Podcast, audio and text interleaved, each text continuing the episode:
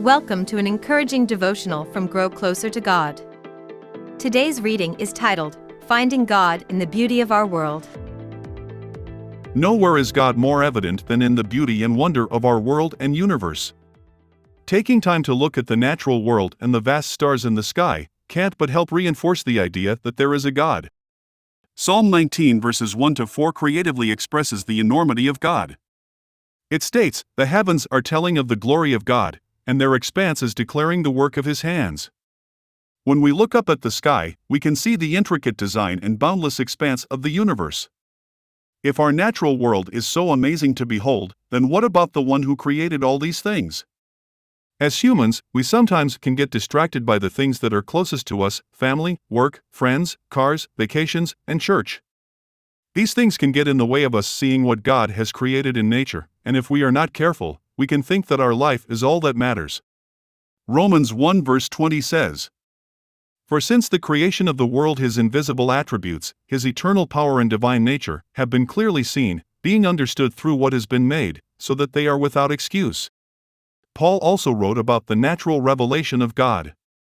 In Romans 1, he shares that the invisible qualities of God are evident in creation. This reminds me of an atheistic puzzle, of someone who is alone on an island and without exposure to the Bible or people who know God and how they will make it to heaven. We jokingly call this scenario Johnny in a box on an island. The idea is that a person cannot be held accountable for their lives if they never know that they are accountable. Paul faced this same kind of thinking. Yet, the Bible says that even if there was Johnny in a box on an island, he would have enough evidence of God's existence to acknowledge that there is a God. Although Johnny may not understand the idea of salvation, nature shows that there is a problem with creation. The creation is decaying. Scientists call this the second law of thermodynamics. Everything is losing energy, we call it decay. The Bible says that it has the answer for that process of decay and its cause. Sin is the cause, and God has done something to make sin no longer a factor in the personal lives of people. Even though its effect continues to decay all of creation, God has done something about it. Johnny in a box living alone on a deserted island has the sunrise to tell him about the glory of God. At night, the stars and galaxies above remind him that something bigger than himself lives. Johnny is accountable to that knowledge. Most people turn to the creation itself as the source of divinity. God says He's given enough evidence in nature to point you to the fact that whatever exists did not come out of nowhere, it came from someone. Now that we've explored how nature reveals God's glory and the evidence of His existence, let's consider some practical ways we can apply these insights to our lives. 1. Spend time in nature. Make it a habit to spend time outdoors, appreciating the beauty of the natural world around you. Whether it's a walk in the park, a hike in the mountains, or simply sitting in your backyard, take time to observe and marvel at God's handiwork.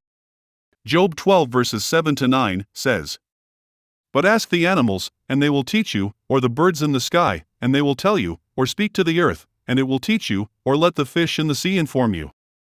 2. Reflect on the stars. On a clear night, take a moment to look up at the stars. Allow their vastness to remind you of the greatness of the Creator. Use this time to meditate on the psalmist's words in Psalm 19 verses 1 to 2 The heavens are telling of the glory of God. Isaiah 40 verse 26 reads Lift up your eyes on high and see who has created these stars, the one who leads forth their host by number, he calls them all by name, because of the greatness of his might and the strength of his power, not one of them is missing. 3. Share the message. Just as creation points to its creator, let your life reflect the truth of God's existence. Share your awe and wonder about the natural world with others, and use it as an opportunity to share your faith in a loving and approachable God. 1 Peter 3 verse 15 declares, But sanctify Christ as Lord in your hearts, always being ready to make a defense to everyone who asks you to give an account for the hope that is in you, yet with gentleness and reverence. 4. Embrace humility. Recognize that as amazing as the universe is, it's just a glimpse of God's infinite greatness. Embrace humility in the face of such a majestic Creator and approach Him with a heart full of gratitude and reverence. Psalm 139, verse 6 says, Such knowledge is too wonderful for me, it is too high, I cannot attain to it. In a world filled with distractions, let's not forget to look up and behold the majesty of God's creation. Whether it's the intricate details of a flower or the vastness of the night sky, every aspect of the natural world serves as a reminder of the Creator's greatness. Just as the heavens declare His glory, may our lives declare His love and truth to all those around us.